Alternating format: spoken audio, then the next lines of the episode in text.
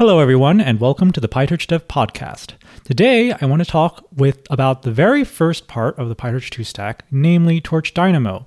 This is the component that you interact with when you, for example, use torch.compile. That just means that you're turning on Dynamo. Dynamo is going to collect up graphs and then pass it on to a compiler. So there's a lot of things that go on, but the very first thing that we have to do is actually get the graphs from your eager program. And this is where, you know, Dynamo does something a little different. As we've mentioned in many different places, the idea behind Dynamo is we are going to go ahead and take your Python program as is, um, do a analysis on the bytecodes in your Python bytecode and use this to figure out what the actual tensor operations on a given piece of Python code are.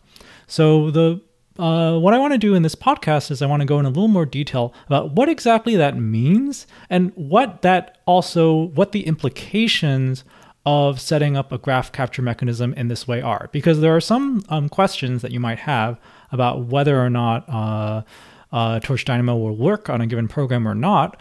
And um, those questions can often easily be answered by just knowing a little bit about how Dynamo is supposed to work. And in particular, um, knowing how Dynamo is supposed to work can also help answer a question, which is, you know, does this not work just because there's a bug in PyTorch, or does it not work because there's some deep fundamental reason? And so we just I just want to pull back the covers a little in this podcast to help you, you know, make assessments like that about whether or not Dynamo is correct for a given situation or not.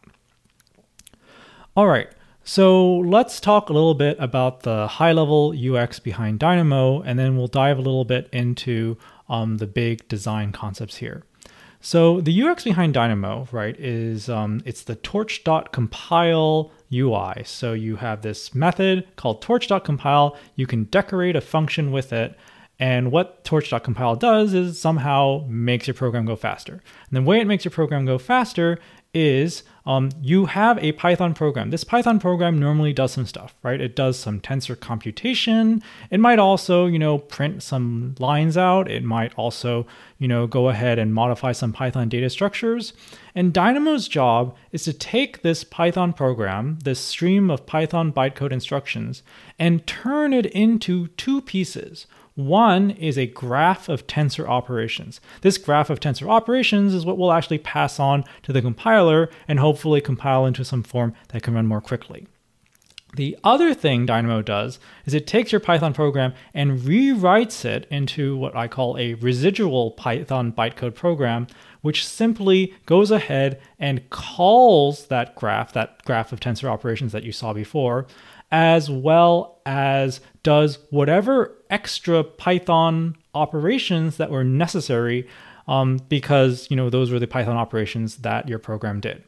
So somewhat unusually, for example, if you had a um, if you had a function and it, for example, added a number to some global variable in your program, normally you'd think, well, that's kind of weird, right? Like, that's not something that I want to show up in my tensor program. It's just good old Python code. Surely Dynamo can't handle that. Well, the answer is no. In fact, Dynamo can. Dynamo sees that there is this operation going on when it's analyzing the bytecode, and it makes sure to replicate it when it extracts out your program. So just because you go ahead and increment a counter in the middle of your program doesn't mean that we do what's called a graph break. That is, say, Dynamo throws up his hands and is like, well, I don't know what's going on, so I'm just going to bail out and ask Python to do the thing. Dynamo actually understands a lot of operations in Python code. And this is important because in order to get good compilation results, we need to be able to capture enough of our program. And to capture enough of our program, well, we need to not be breaking on every little thing. I also want to point out that there's an important philosophical consideration behind this, which is that we always have the Python interpreter available.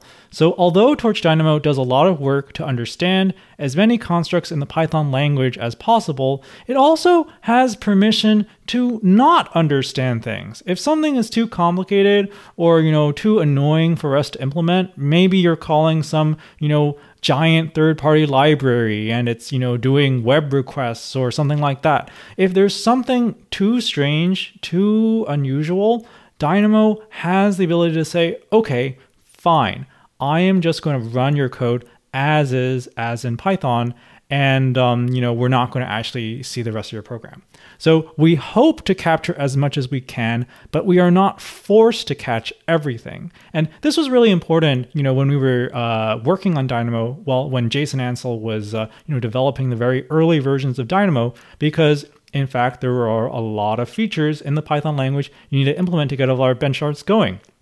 But he didn't need all of them implemented all at once at the beginning, he could start off with, you know, just a subset of the features he needed, and some models would work well, and some models would have lots of graph breaks. And then as we improved Dynamo, there would be less and less graph breaks in your programs.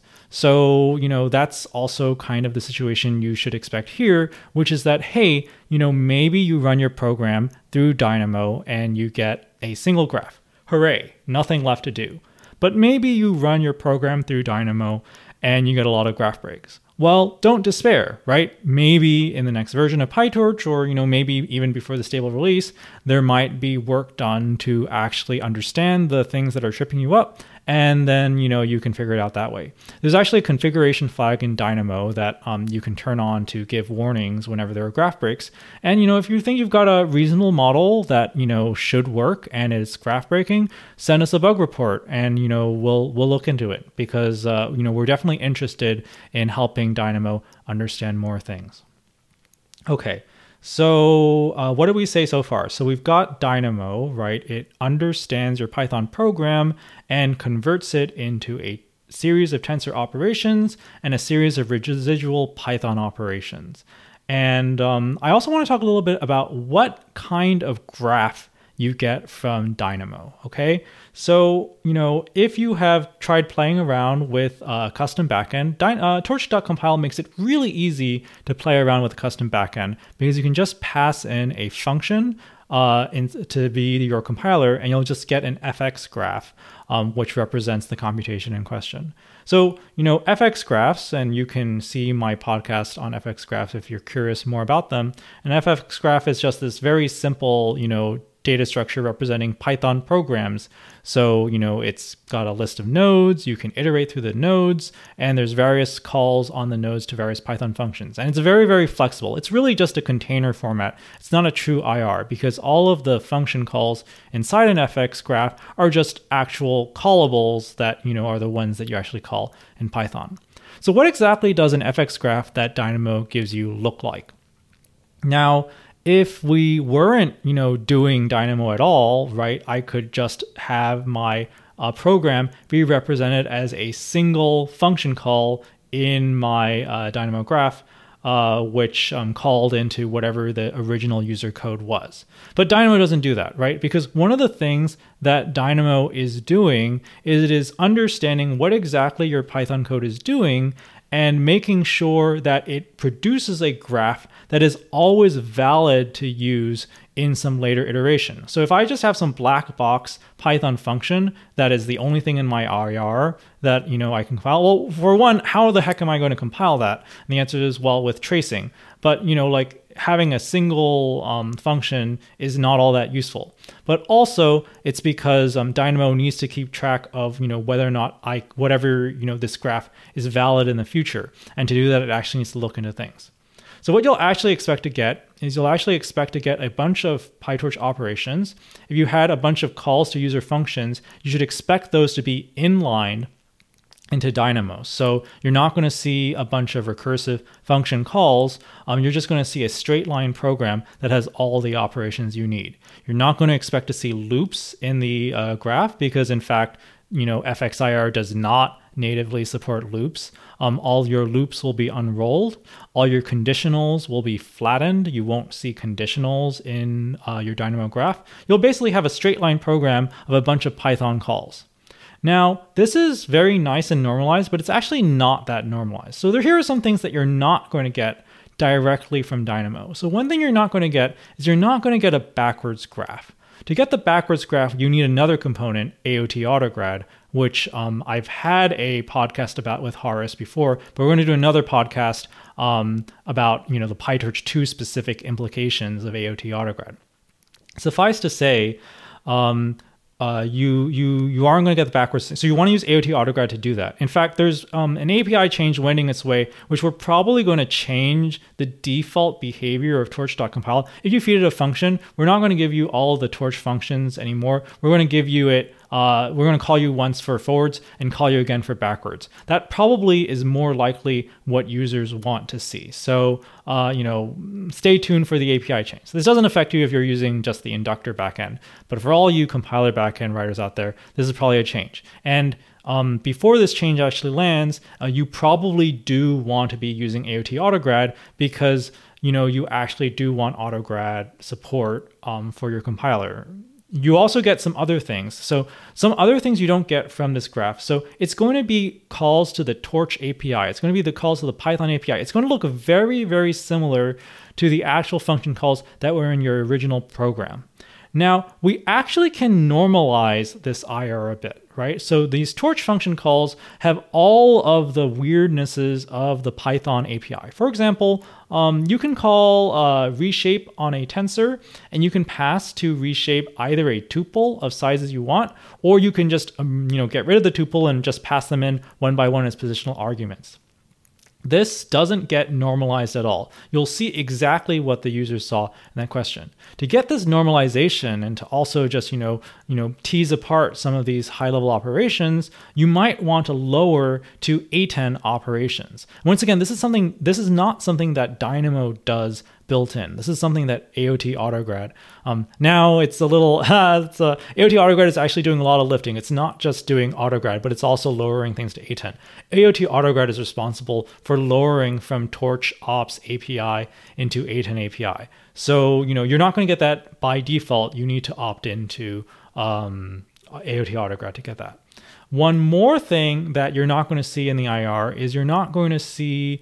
Um, sorry, Uh, actually what something you'll see in the IR and maybe you don't want to see is if the Python program had views or it had mutation, all of that is going to also be captured faithfully. So really, all Dynamo is doing is you know it's inlining away and removing all the Python constructs from your program, but you're really just getting like a forward-only, you know, very idiomatic PyTorch program, and that's sort of easy to understand, but it's actually not so easy for compilers to deal with. In fact, compilers have a lot of headache dealing with mutation and views. Just ask, for example, XLA, where you know their HLO IR does not actually have a concept of mutation or of uh, views. So in order to also get rid of those, um, once again, I, you can probably guess where I'm going with this. AOT Autograd is responsible for what's called functionalizing away those operations, so that you know you get a very nice functional, clean IR that's good for compilers. So, so you know, what is Dynamo doing, right? All Dynamo is doing is it's understanding the Python code. It's figuring out how to remove Python constructs. So you're never going to see a Python class or a Python or even a Python named tuple inside of the Dynamo graphs. All of that gets flattened away. You know, you're just getting a bunch of tensors and doing operations on those tensors and then returning a bunch more tensors. But beyond that, beyond what Dynamo can understand at a superficial level by just looking at the Python code, looking at the Python bytecode, um, you don't get any normalization beyond that. That's all AOT Autograd's job. Okay, so with this understanding about you know Dynamo's uh, Dynamo what what Dynamo actually does and doesn't do, we can also you know think about you know what kinds of problems are likely to show up due to Dynamo itself as opposed to other parts of the stack. So, for example, if you are, uh, you know, seeing that, uh, you know, you've got a graph and it doesn't look quite right, like, you know, maybe there are some operations in it that, um, you know, don't look quite uh, correct. Um, and this is before you've gone ahead and sent it to AOT Autograd. So this is like, for example, if you just um, you know, pass in a simple backend compiler that prints the FX graph in question, well, that means that it is a problem in Dynamo. And this is one of the reasons why torch.compile has a backend. It's called Eager. It's a very pointless backend. All it does is it takes the FX graph and then runs it directly as is. But it's really useful for figuring out if you have a Dynamo bug at all, right? So you've got your program, you're trying to run it, it's doing something weird. So you replace the backend with Eager, and now, you know, we are not doing anything interesting except running Dynamo. And if it still fails in that case, well, you know you found a Dynamo bug. Similarly, um, if you are, you know, running Dynamo and you're like, well, this is kind of weird. Some of my Python state doesn't look quite right after running Dynamo. Well, that's also likely to be a Dynamo bug. And once again, you can figure out if that's the case by switching torch.compile to eager. So torch.compile eager says use Dynamo, but don't actually run any of the compiler. Don't even run AOT autograd because AOT autograd is its own sort of complicated component in its own right. It also has bugs, and so sometimes uh, uh, you know you want to like run AOT autograd and uh, Dynamo, but not anything else. That's that's the backend called AOT eager. Um, and so by you know sort of varying your backends, you can um, sort of use this to sort of figure out which part of the compiler stack is you know breaking. And this is really useful. I use this all the time when I'm working on PyTorch to figure things out. Okay, so we've talked a little bit about Dynamo. Right? What is Dynamo? It um, you know processes Python bytecode to get you the tensor graph and a bunch of residual Python operations. What do you get as an output? You get a graph. The graph has a bunch of tensor operations in it. It doesn't have any Python types in it. It doesn't have any Python control flow or loops, but it isn't lowered. And so if you want to do the lowering, you have to go to AOT Autograd. And so this you know, um, this description of um, uh, Dynamo is a pretty good, um, I think it's a pretty good, you know, like black box description of what Dynamo does. And so you should be able to think about this and think to yourself, you know, is Dynamo useful for my situation or is it not? So, to wrap up this podcast, I just want to compare Dynamo to a few of the other graph capture mechanisms we've built in PyTorch. And we can just use this sort of bird's eye view to like, you know, talk about the pros and cons of different approaches. So one very obvious comparison point that people want to make with Dynamo is with TorchScript, right? So TorchScript is the original um, PyTorch just-in-time compiler. Um, you know, what does it look like? Well, you know, you've also got a decorator. You can decorate your functions, but unlike Dynamo, you have to, you know, make sure all of your program is what's quote unquote called torch scriptable. And what do we mean by torch scriptable? Well, because torch script is a subset of Python that our compiler understands. And so there are some Python features you're allowed to use, some features that you're not allowed to use. And so depending on whether or not you use those features or not, um, you know, your program may be torch scriptable or not. So let's do a little bit of a comparison here. So what does Dynamo do? So I said Dynamo understands your PyTorch program at the bytecode level. So Dynamo processes the you know bytecode stream that your Python interpreter compiled you to. TorchScript, on the other hand, um, processes Python ASTs. So it actually takes your Python program, you know, produces an AST for it using, you know, for example, a standard Python AST parser, and then attempts to map that into its own internal intermediate representation that can represent all the things that are in a normal Python program. So this is where this is like a major philosophy difference, right? When Dynamo gives you a graph, this graph is completely inline, there are no loops, there are no data structures. In TorchScript, all of those constructs are preserved, right? So if you have a loop that is torch scriptable, then you will get that loop inside TorchScript. And so that makes TorchScript really good for, um, well, okay, of debatable goodness. But one of the things that TorchScript really got used for a lot early in its um, lifetime was for sort of export situations where you know you were doing a beam search and you wanted to loop over various elements and then you wanted to capture that loop as is and then ship it to some other environment. TorchScript can do that for you because it understands loops. It has an understanding of many different Python data types like mutable lists. So, you know, if you stay in that subset, you know, it's basically like a tiny scripting language that happens to be runnable in C++ uh, without the GIL. And, you know, that is beneficial in a lot of situations. The downside to doing it this way is that TorchScript comp- uh, programs are a lot more difficult to compile, right? Because you've got these random Python lists running around. You've got, you know, all sorts of weird data structures running around. You basically, um, you know, can't really compile a TorchScript program as is. You have to sort of extract out the, you know, functional graph bits first, and then you have you you can actually compile those. And uh, like, you know, that's a bit of a step, and you know, like. Uh, uh, oftentimes, you know, maybe there is a list data structure, but it's always static. And so if you had just unrolled it, then you would have gotten a nice, easy to compile sequence of tensor operations. But no, you know, you couldn't you you couldn't do that, right? Because TorchScript didn't know that that was the case. Compare that with Dynamo, right? Dynamo is operating bytecodes, and you know all it's doing is it's inlining and uh, you know uh, getting rid of all that stuff. So the graph you get is a lot easier to compile because it's basically straight line code. And, you know, like just in time compilers um, really like compiling straight line code because it, you know, it's a lot easier to not have to deal with control flow. And, um, you know, the you know the downside of that is right we it's less likely that your code will be valid because what if the you know number of loop iterations changes? What if some conditional changes? And so dynamo has a lot of machinery for making sure that you know it knows exactly what conditions have to be upheld uh, in this situation. And then you can actually um, you know you can specialize on all of those things and you know breathe safe that hey you know next time around if you know a conditional had changed or if a loop counter had changed um, i'm not going to attempt to reuse the stale graph by the way, that's another one of the things that, you know, if, if you're thinking about ways Dynamo can go wrong, um, the guard infrastructure, the infrastructure which tells us whether or not we can safely reuse a graph or not, that's the other thing that can cause problems. And um, I hope to uh, talk a little bit about some of the debugging tools we have for diagnosing if that's one of the situations or not. Okay, so, you know, Dynamo, simple graphs, all inline, cool. TorchScript, complicated graphs, lots of support for Python features, you know, less easy to compile, but, you know, you can express more programs in it.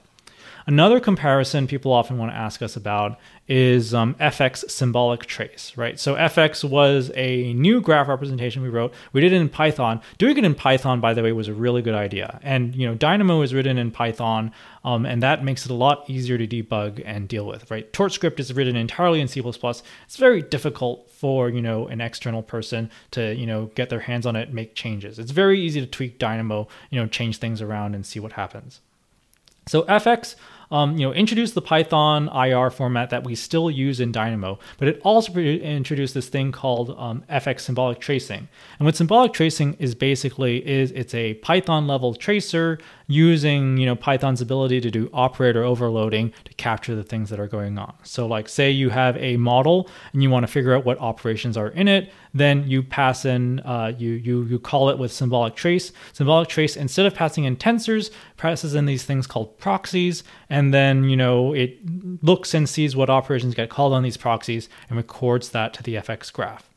So once again, what's the difference between this and Dynamo? Well, you know, Dynamo is sort of morally doing the same thing, but it's operating at a different level.